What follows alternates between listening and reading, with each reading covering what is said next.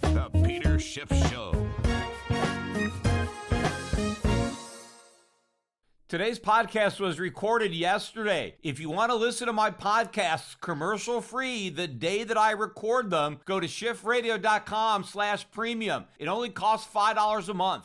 Today's podcast is sponsored by Rocket Money. What's Rocket Money? You've heard me talk about True Bill, lowering bills, canceling subscriptions, and more. Well, True Bill has changed its name. It's now Rocket Money. So start canceling your unused subscriptions and save money at rocketmoney.com/gold.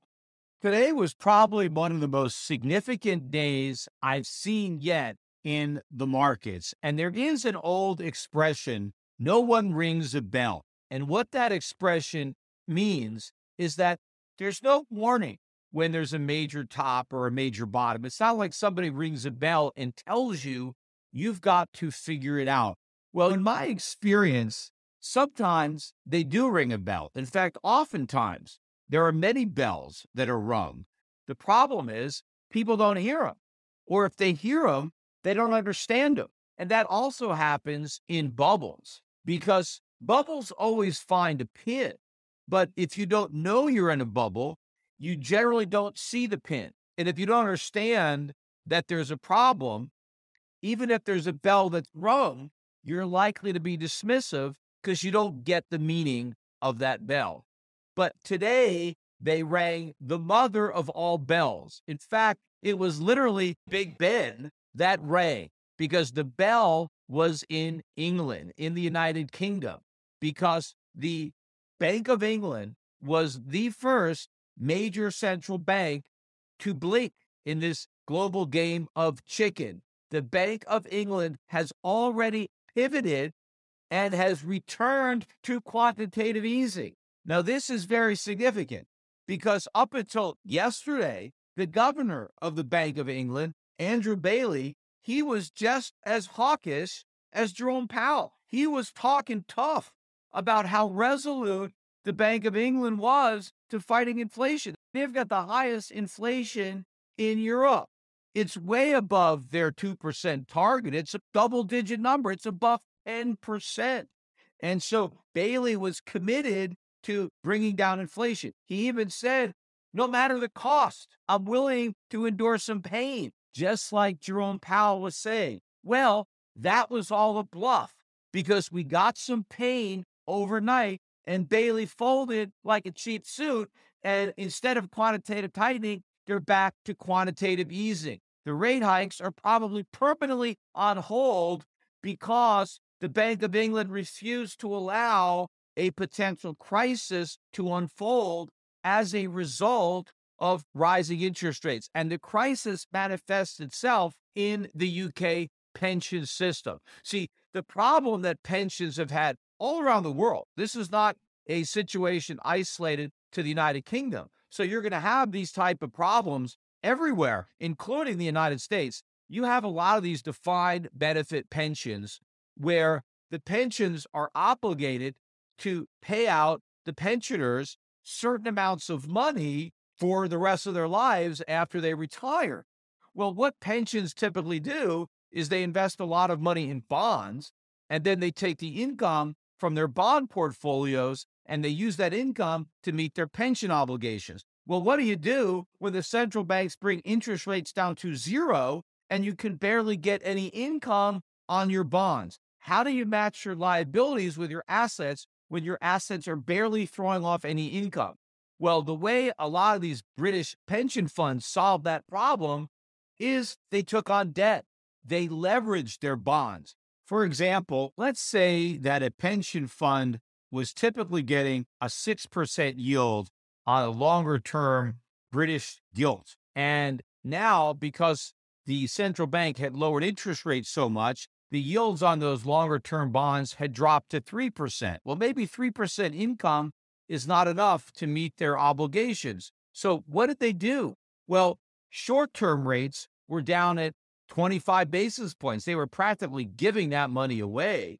So what that enabled these bond funds to do was to go out and borrow some really cheap money and pay maybe 25 basis points on that borrowed money and then take that money and buy a longer-term bond that yielded 3%. So let's say the pension fund now buys twice as many bonds that yield 3% as when it was buying bonds that yield 6%. It still basically gets the same yield, but it's doing it by taking on a lot of debt. It's not buying bonds with the money it has. It's buying bonds with the money it's borrowing. But of course, what they're doing is they're taking on a tremendous amount of risk, because what happens if interest rates go up?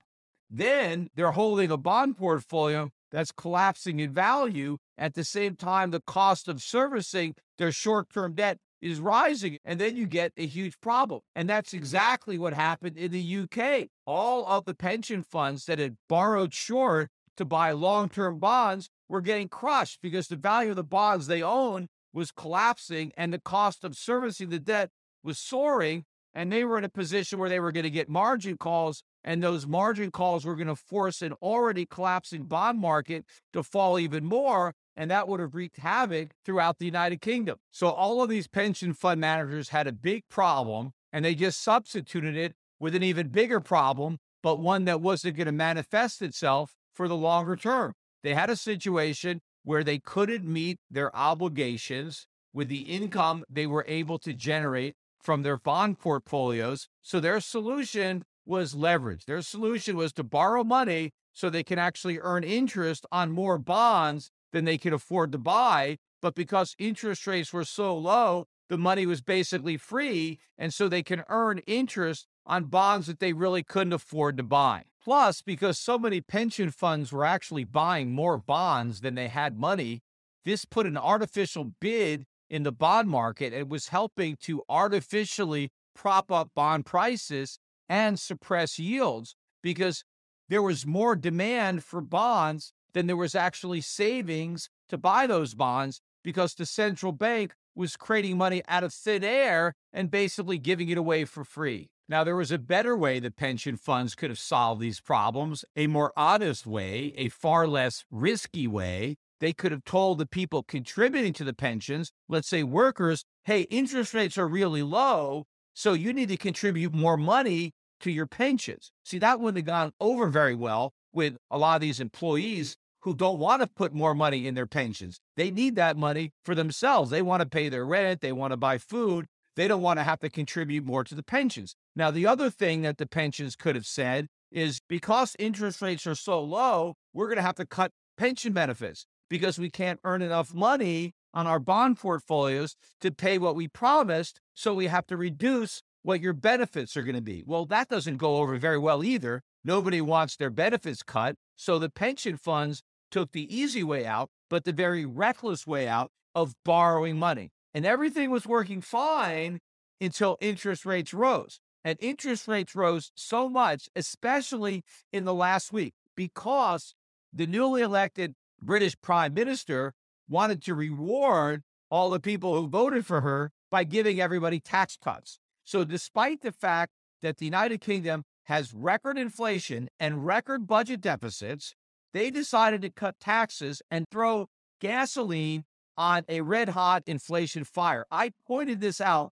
when it happened, that this was going to backfire, and it did, because the British pound started a free fall. It went to a new all-time record low. It traded below $1.04, and yields started to spike. In fact, as of yesterday, yield on 30-year British gilts was up to about 5%. And what was happening is the pension funds were getting margin calls on all the money they had borrowed. And so they were going to be forced to sell their gilts into a depressed market. That would have crashed the market.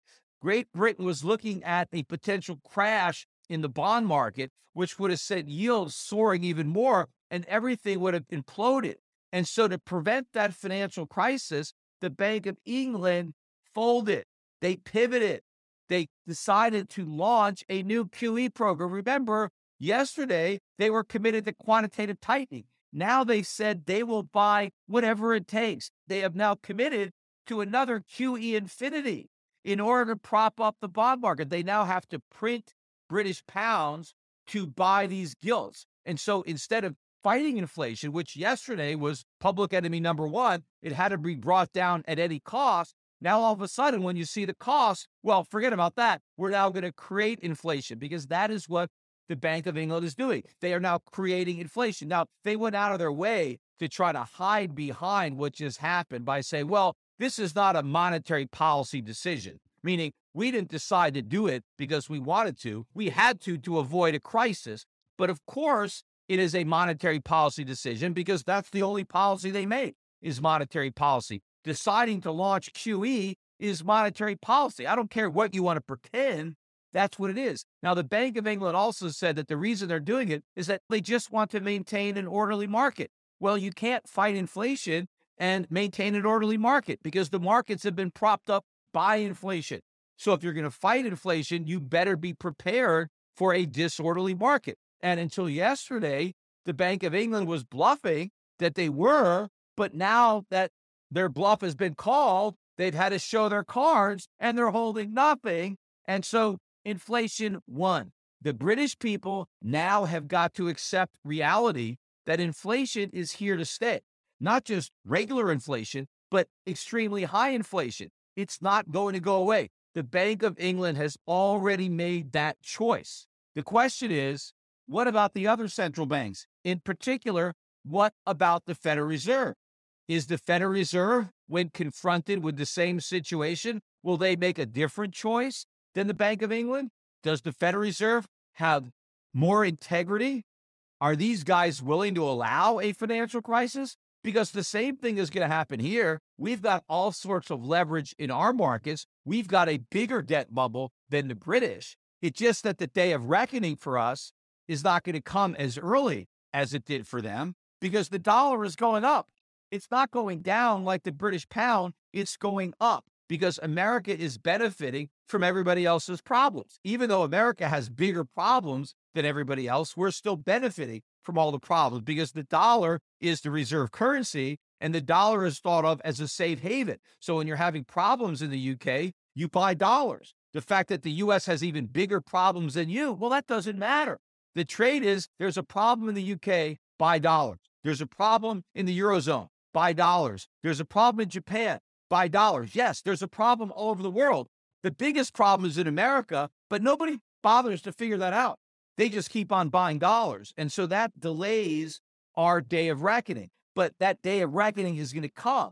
It's not permanently delayed. It's just temporarily delayed until ultimately we're confronted with the same reality that the Bank of England was confronted with today. And they made the exact choice that I would have expected them to make. And they made the exact choice that I do expect Chair Powell to make. I don't care how much he wants to bark about being tough on inflation. At the end of the day, he will not bite. The Fed is a paper tiger, and it will fold just as quickly as the Bank of England when they're confronted with an actual crisis. Sure, as long as stocks are still relatively high, as long as unemployment is still low, as long as housing hasn't imploded, as long as we haven't had a major economic event, a financial crisis, maybe a big increase in unemployment, as long as the Fed can pretend everything is okay, then it can pretend it's willing to accept minimal pain in order to deal with inflation. But when it's maximum pain, then the Fed will not have the stomach for that. It's going to go back to quantitative easing, just like the Bank of England. And of course, the Bank of England is probably going to stop raising interest rates, and the Fed will do the same thing. In fact, there's already indications right now, as of today and yesterday, that there's some dissension in the ranks over at the Federal Reserve. Today's episode is sponsored by NerdWallet's Smart Money Podcast. NerdWallet's financial journalists use fact-based reporting for some much-needed clarity in the finance world, helping you make smarter decisions with your money. Get smarter about things like saving on travel, because spending less on airfare means more money for an extra night, and maybe a fancier dinner too. Boosting your credit score, since good credit is like a real-life cheat code. And saving for an emergency fund, because life is like a good movie. It loves a good plot twist. Listen to NerdWallet's Smart Money Podcast on your favorite podcast app. Future you will thank you. What's so special about Hero Bread's soft, fluffy, and delicious breads, buns, and tortillas? These ultra-low net-carb baked goods contain zero sugar, fewer calories, and more protein than the leading brands, and are high in fiber to support gut health. Shop now at Hero.co. Charles Evans was interviewed. He's the Chicago Federal Reserve president, and he implied that he now believes the Fed has moved too quickly in raising interest rates. In other words, that the Fed has raised interest rates too much too quickly, and they have to slow the pace down. Now, the reality is they haven't gone too quickly. They actually been operating at a snail's pace. They're only now trying to catch up because they got so far behind the curve, and they still haven't caught up. But now you've got Charles Evans saying we've done too much too soon. That is the first chink in the arbor there, an indication that they're going to back away from the rate hikes that they've already telegraphed. But I think more significantly, look at San Francisco Federal Reserve Bank President Mary Daly, who also said yesterday that while the Fed is resolute about bringing down high inflation, she wants to go as gently as possible so as not to drive the economy into a downturn. Excuse me, that ship has sailed. The economy is not only already in a downturn, it's already in recession, and that recession is getting worse.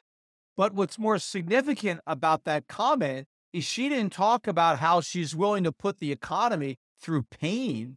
She wants to go gingerly. She wants to be as gentle as possible in her fight against inflation because she doesn't want the economy to go into a downturn. A downturn doesn't even mean a recession, maybe just slower growth. But the fact of the matter is we have a massive inflation problem, and the time to go gingerly has long passed. The Fed already made a decision to let this inflation genie out of the bottle. They gambled when inflation was lower, and they gambled that it was transitory. If you remember on my podcast, I accused the Fed of betting the farm on transitory. Well, they lost the farm, and now they have to fight a lot harder. And so now they can't be gentle. They have to be tough. They have to be tougher than inflation. You can't win a fight against inflation and be gentle. You've got to knock inflation out. You got to get in the ring and kick inflation's butt. If you're just going to try to sweet talk the inflation genie back into the bottle, it ain't going to work. That inflation genie is having too much fun outside the bottle. It doesn't want to get back in. You've got to get tough. You've got to be willing to drive the economy into a downturn. If that's what it takes, you can't be gentle.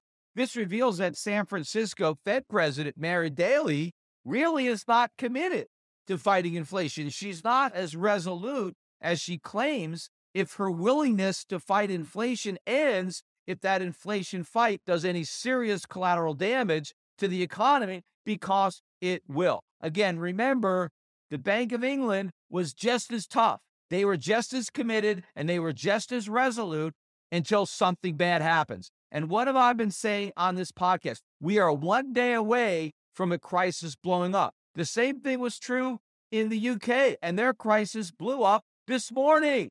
It happened, and it's going to happen here. It's going to happen in the ECB. There are consequences to having interest rates at zero for more than a decade. One of those consequences was UK pensions being highly levered. They were trying to do what they could to make ends meet in a low interest rate environment. You know, the same thing's been happening with insurance companies. Anybody that has been dependent on interest for bonds, they've had to do something to survive in a low interest rate environment. There's a lot of bond funds that are levered up as well. In order to maintain any kind of yield, they borrow money. They take on tremendous risk. That's why so many of these bond funds are falling so much, because they are levered. The only way they were able to make the interest payments was because they took on debt.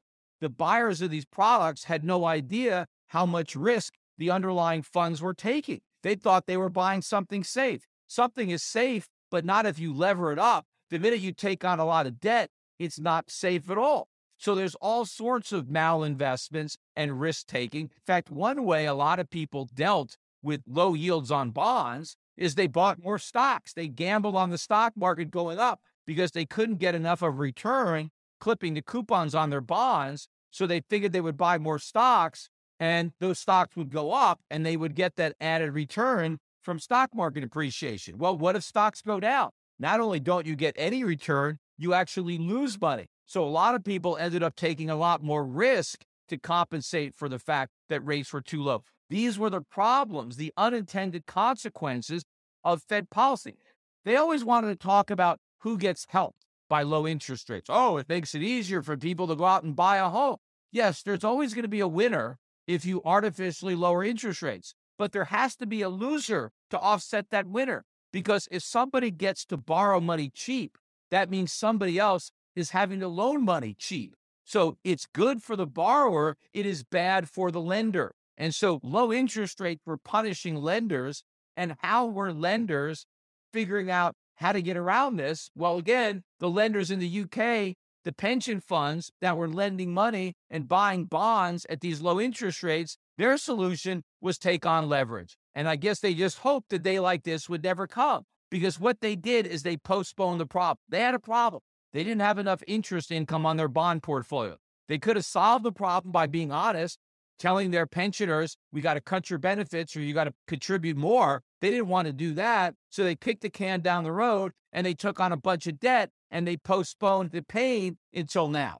Of course, they're not really going to have to feel any of that pain, because once again, they're getting bailed out by their central bank. So they're not actually going to get punished for their reckless risk-taking. And one of the reasons they were likely willing to take that gamble is because they were also betting that their central bank would bail them out. That was the moral hazard precedent that we set in 2008 with all the bad actors, everybody who got too leveraged up because the money was too cheap. And so they were at the debt party. Nobody, maybe other than Bear Stearns and Lehman Brothers, had to deal with the consequences of that hangover because the central banks bailed everybody out. And the message that was sent was keep dancing while the music is playing. Don't worry if it stops, because the central banks got your back. Maybe had more of the central banks allowed over-leveraged banks or other speculators to go bankrupt, that would have sent a much better message. And so people would have been more careful this time because they would have learned a good lesson instead of a bad lesson. The good lesson would have been if you take on too much debt, you'll go bankrupt. And the people who didn't take on all that debt, who were more prudent, they were able to benefit by picking up the pieces.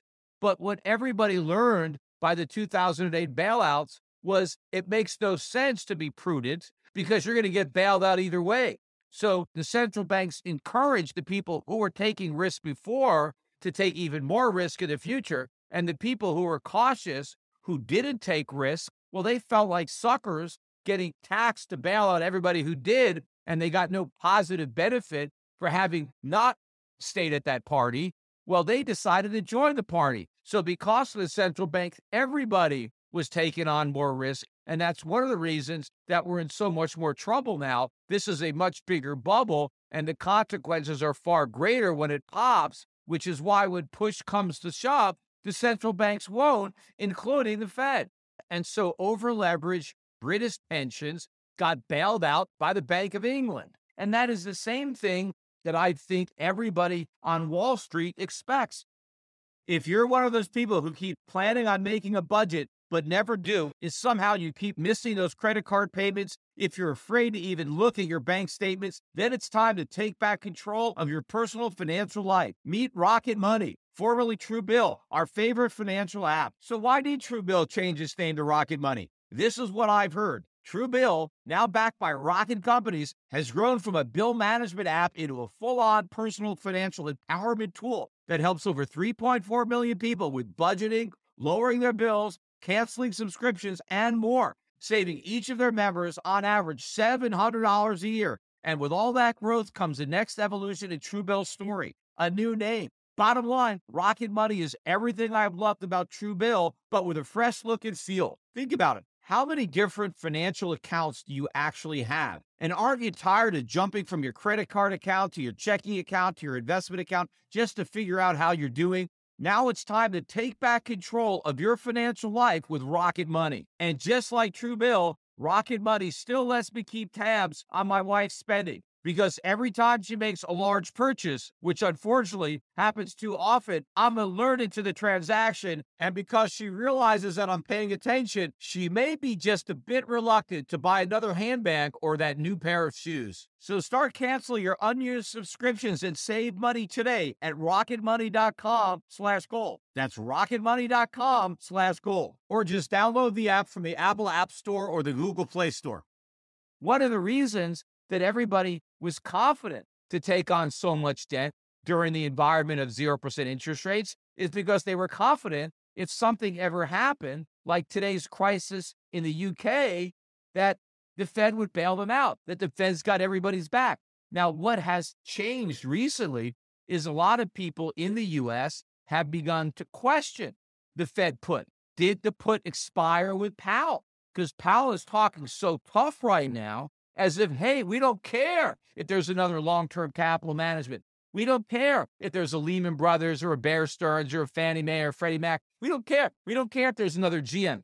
Any companies that go up bankrupt, any banks that fail, we don't care because we're fighting inflation. We're committed to fighting inflation. And there are a lot of people that have just believed that. I never believed that. There's no way that commitment is real. It is all a bluff. Again, when you don't have a stick, you got to speak loudly, because you don't ever want to have to use your stick because you don't have it. So what Powell is hoping is if I talk tough enough, I'll never actually have to do anything, right? I can keep on barking, but I'll never have to bite and reveal that I got no teeth. Well, the Fed has no teeth, just like the Bank of England has no teeth, because they have no stomach for the severity of this crisis. If they did, they wouldn't have bailed everybody out in 2008. If they did, they wouldn't have bailed everybody out in 2020. That was just a couple of years ago. We had COVID. This Federal Reserve was tightening interest rates before COVID, but they had to stop. They had to go back down to zero. They had to relaunch quantitative easing. Why didn't they do nothing? That would have been the right thing. In fact, the right thing would have been to shrink money supply along with this contraction in supply so that demand could come down with supply. But that was too much pain in the short run. The Federal Reserve didn't want to do that. So they did what they've always done. They've kicked the can down the road and opted for inflation over pain. That's what they're going to do this time, except right now the pain is being caused by inflation. And so they're pretending that they're committed to fighting it. But the Bank of England had a choice to make: inflation or the economy, financial crisis. Inflation's a problem. A financial crisis is a bigger problem. We can't let voters lose a bunch of money quickly. We'd rather have them lose it slowly through inflation. And that's what's going to happen. And that's why I said earlier in this podcast, the British had better get ready for inflation, because inflation is now going to be part of the British experience. It's never going to go away because the Bank of England has already made that decision and it's not going to walk it back. Yes, inflation is bad, but fighting it is even worse. So deal with it, because the only way to fight inflation, too, is they need to cut government spending. But what did the British government just do? They cut taxes instead. They did the opposite. Well, we did the same thing here with our ridiculously named Inflation Reduction Act. We increased government spending. That's the same thing as cutting taxes. That's a stimulative policy. That makes inflation worse. The only reason the dollar didn't tank on these spending bills is because of this reserve status and because we're benefiting from the dollar as a safe haven. Imagine what would be happening in the U.S. right now if the dollar was collapsing instead of rising. In fact, here's an example of how the strong dollar is helping Americans. Apple came out yesterday after the close and announced that they were going to have to cut production on the iPhone 14 because demand wasn't as much as they had expected. And Apple stock was down maybe 3-4% initially, but with today's rally on Wall Street, it pared those losses considerably. I think Apple was only down about 1.5%. But the significance here is that they had to cut production because people aren't buying the new iPhone. And it's not that people don't want the new iPhone. Everybody always wants the newest iPhone. That's why they keep rolling these things out and people keep buying it. Even though they have a perfectly good phone, they buy the new one anyway because it's slightly better. It's not that much better, but people want to have the newest and the best, and so they buy it. Well, the reason they're not doing that now is because they don't have the money. We have weak economies around the world. We have high inflation around the world. People are spending so much money on food, on energy, on rent, on insurance, you name it. They're spending more money on it.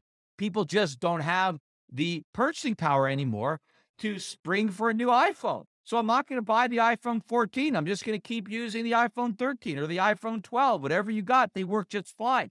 And so Apple is now finding out that they can't just keep rolling out a new phone every year, and their customers are going to spring $1,000 to buy it or $800 to buy it because they don't have the money. But here's the significance. Apple did not raise prices for the iPhone 14 in America. It's the same price as the iPhone 13. But in Europe, in Japan, there were significant price increases. Why were there price increases? Because the euro went down. The yen went down. And so Apple had to charge more money for those phones. The reason Americans didn't have to pay more money is because the dollar didn't go down like those other currencies. But even though Americans didn't experience a price increase, they still didn't have the money to buy the phones. But it's even worse in Europe, where many of these countries are experiencing higher rates of domestic inflation. So their cost of food, their cost of energy is going up even faster than in America. But in addition, the new iPhone went up in price too. So they just didn't have the money. And so foreign sales are probably even in greater peril than domestic sales. But this is not going to be a situation that's isolated to Apple. All sorts of companies that sell products that you don't absolutely need are going to have a lot of problems. That's why the companies that I've been investing in are companies that sell products that people need, not products that people want. Because when times are tough, you can give up the things you want so that you have money to pay for the things you need. It's only when you can cover all the things that you need that you have extra money to buy those things that you want. So the companies that are selling the things people want are in a lot of trouble because their customers are going to spend all their money on the stuff that they need. But I want to switch gears and now focus on the market's reaction to what happened in the UK, because this is extremely important for investors, for the listeners of my podcast, many of whom are clients, or maybe they're following my investment strategies on their own.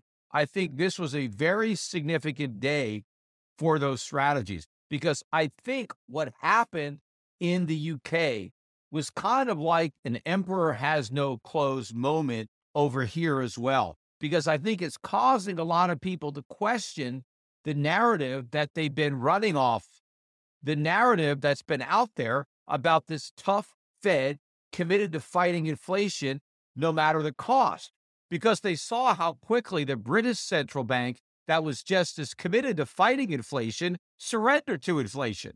Now they realize that maybe the same fate awaits the Federal Reserve, that when it is confronted with its crisis, that it's going to make the same choice. And so we saw big moves in the bond market, the foreign currency markets, the gold market. There were also big moves in the stock market. The Dow was up almost 550 points, but I don't think the stock market move was nearly as significant as the moves we saw in bonds, the dollar, and gold, because all three of those markets had significant outside days. And what an outside day is a technical pattern where on one day, the market goes below the low of the previous day and also goes below the high of the previous day, and then closes either above that high or below that low. And that's exactly what happened in all three of those markets. First, let's take a look at the bond market, because earlier this morning, before everything blew up, the yield on a 10-year treasury actually got above 4%. That was the first time it had traded that high in this move, and the yield ended up closing at 3.705. So basically a 30 basis point swing in the yield on a 10-year treasury. And the yield collapsed across the curve, the smallest decline on the 30-year. In fact, yesterday, for the first time, the yield on a 30-year fixed-rate mortgage went above 7%. I think the actual average was 7.08.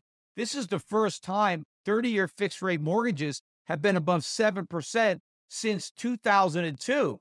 But also, if you look at the year-over-year rise in rates, this is the biggest year-over-year increase in rates since 1981, and that was the year that mortgage rates peaked. But the peak was 18.63%. So we clearly have a long way to go to get that high. But the big difference was 1981 was the end of an inflation cycle. I think in 2022, we're really 1 year in to the inflation cycle because our cycle started in 2021. So we got a long way to go before rates come anywhere close to peaking in the United States. But clearly, a 7% mortgage was going to be a big problem for the U.S. housing market, which already has a lot of problems. Though I think the reversal that we had today in the bond market is going to probably put in a short-term up in yields and a bottom in bond prices, meaning bond prices will rise somewhat from here and yields will come down. Now, I don't think this is the end of the bond bear market. This is probably the beginning of a correction in that bear market, but I think this is early in this bear market. Remember, we had a bull market in bonds that went from 1981 all the way to 2000.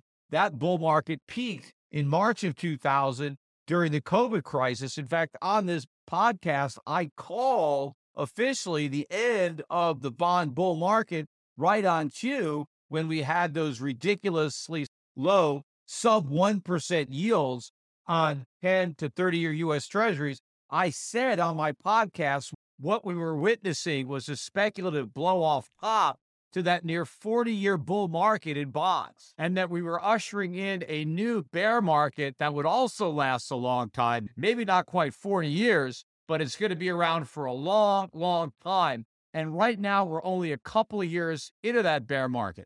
Of course, every bear market has bull market corrections, and we're probably going to see one right now. But what investors don't understand is that inflation is going to get much worse as a result of what's happening, and the economy going into recession is not going to put out the inflation fire. It's going to fuel it because the next recession is going to come with a surge in deficits that are already surging based on the back up in interest rates that has already occurred.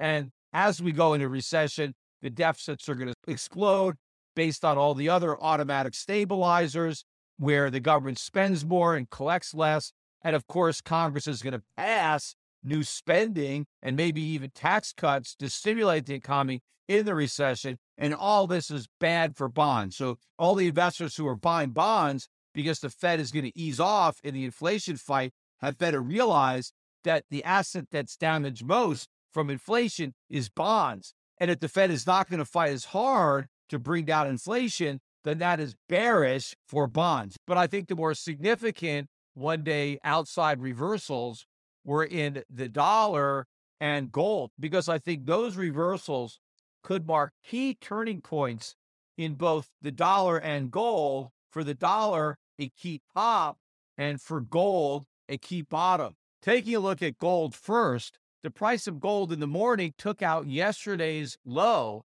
and then closed today above yesterday's high with about a $30 gain on the day. In fact, gold stocks had huge gains today. The GDX rose better than 7% on the day. The GDXJ up almost 8%. And there were some individual gold stocks that were up as much as 10% on the day.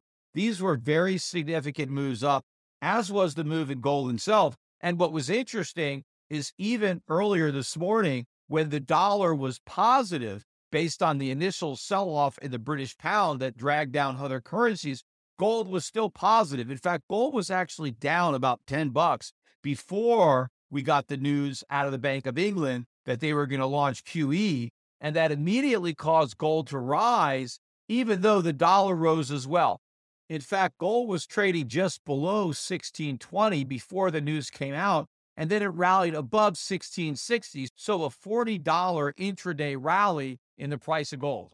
And to me, what was so bullish about this rally was that it started even as the dollar was rising. And that is extremely bullish because it shows that gold can rise even if the dollar is rising too. And I think as this sinks in, the price of gold is really going to start to take off, especially when investors connect the dots and realize it's only a matter of time before the Fed pivots too. And when the Fed pivots, that has much bigger ramifications for the gold price than the Bank of England pivoted. Taking a look at the dollar index itself, the high, which occurred as a knee-jerk buy the dollar reaction to the Bank of England news that sent the pound lower, it sent the dollar index higher. It got to 114.80. That was a new high. And then we ended up closing down at 112.70. And so during the day, the dollar index took out yesterday's high and then closed below yesterday's low. So I think this is very significant for the dollar. It looks like the high for the dollar is in. Again, I'd say we need a close below 105 to basically know that for sure. But I think, to me, the odds now look pretty good that the high is in based on what just happened. But if we can confirm this with a drop below 105 and a close significantly below there, I would say for sure the top is in the dollar. And that means if the top is in, it's a long way down to the bottom. And I think the dollar is going to head south in a big way because there's a lot of people who are long the dollar now who are going to be unwinding those trades. And of course, then the fundamentals are going to be driving the dollar lower, which are rising budget deficits, rising trade deficits, more money printing. And so it's a long way down for the dollar. And that means it's a long way up for all the anti-dollar investments that I have been encouraging people to make. And so the bottom line of everything that just happened is the bell was rung. I think it's time to go all in on the anti-dollar trade, especially since the dollar is still so close to its peak and so many investments that will do well as the dollar falls are so close to their lows, specifically the gold and silver mining stocks, the emerging markets. Everything that has suffered from an excessively strong dollar will benefit when the air comes out of that dollar bubble. So if the action in the markets has worried you, and I know a lot of clients of mine have expressed concerns, either to myself or to the representatives that they're working with, I understand it's frustrating to watch positions go against you, especially when you believe that they should be going for you, because everything that's happening is what we expected to happen. The only thing is we expected the dollar to fall instead of rise, and we expected gold to rise instead of fall. But all the things that we expected to cause those moves, they happened. Those were the things that nobody else expected. All the bulls that were riding the wave of liquidity and drunk on all that cheap money and living in a stock market bubble that they couldn't see, we were sober. We saw the bubble for what it was, and we did the smart thing instead of the foolish thing. And for a while, we weren't getting paid. Well, I think those days of waiting are coming to an end. I think we can see the light now at the end of a very long tunnel.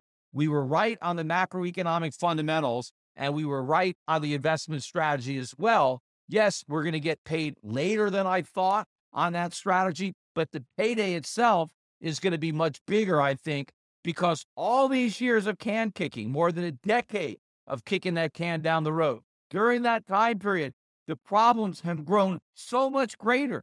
The bubble is now so much bigger and so much more air would be coming out that I think the Fed is going to have to work harder to pump that much more air into it to try to prevent the collapse. And so the ultimate collapse of the dollar is going to be much greater. In fact, a decade ago, I thought that hyperinflation was a worst case, low probability scenario. I knew it could happen as a worst case scenario, but I thought the probability was low. At this point, though, given how long this has gone, I think the probability of a hyperinflation scenario is much greater. Is it now the most likely scenario? Probably not. I think the dollar won't lose all of its value, which basically happens in hyperinflation, but I still believe it will lose most of its value, which would be more than 50% of its value. That's a lot to lose, and that means there's an even bigger amount to gain if you're investing outside the dollar. But I think the risk is very real that we have a run on the dollar and we have an inflation rate that would wipe out 80% or more of the dollar's value. That would probably constitute hyperinflation. Even if the dollar did go to zero, it would get pretty damn close. And so if that is a higher probability right now, it's even more important that you guard against that risk. And the way you do that is by getting out of U.S. dollars and all U.S. dollar denominated paper assets. So you want to own foreign dividend paying stocks. You want to get into the emerging markets. You want to own commodities. You want to own the precious metals. You want to own the miners. And you want to buy them now while they're still cheap, because if you don't buy them cheap, you'll end up buying them when they're expensive. Or worse, you won't end up buying them at all because you won't be able to afford to buy it because you will have been priced out of the market.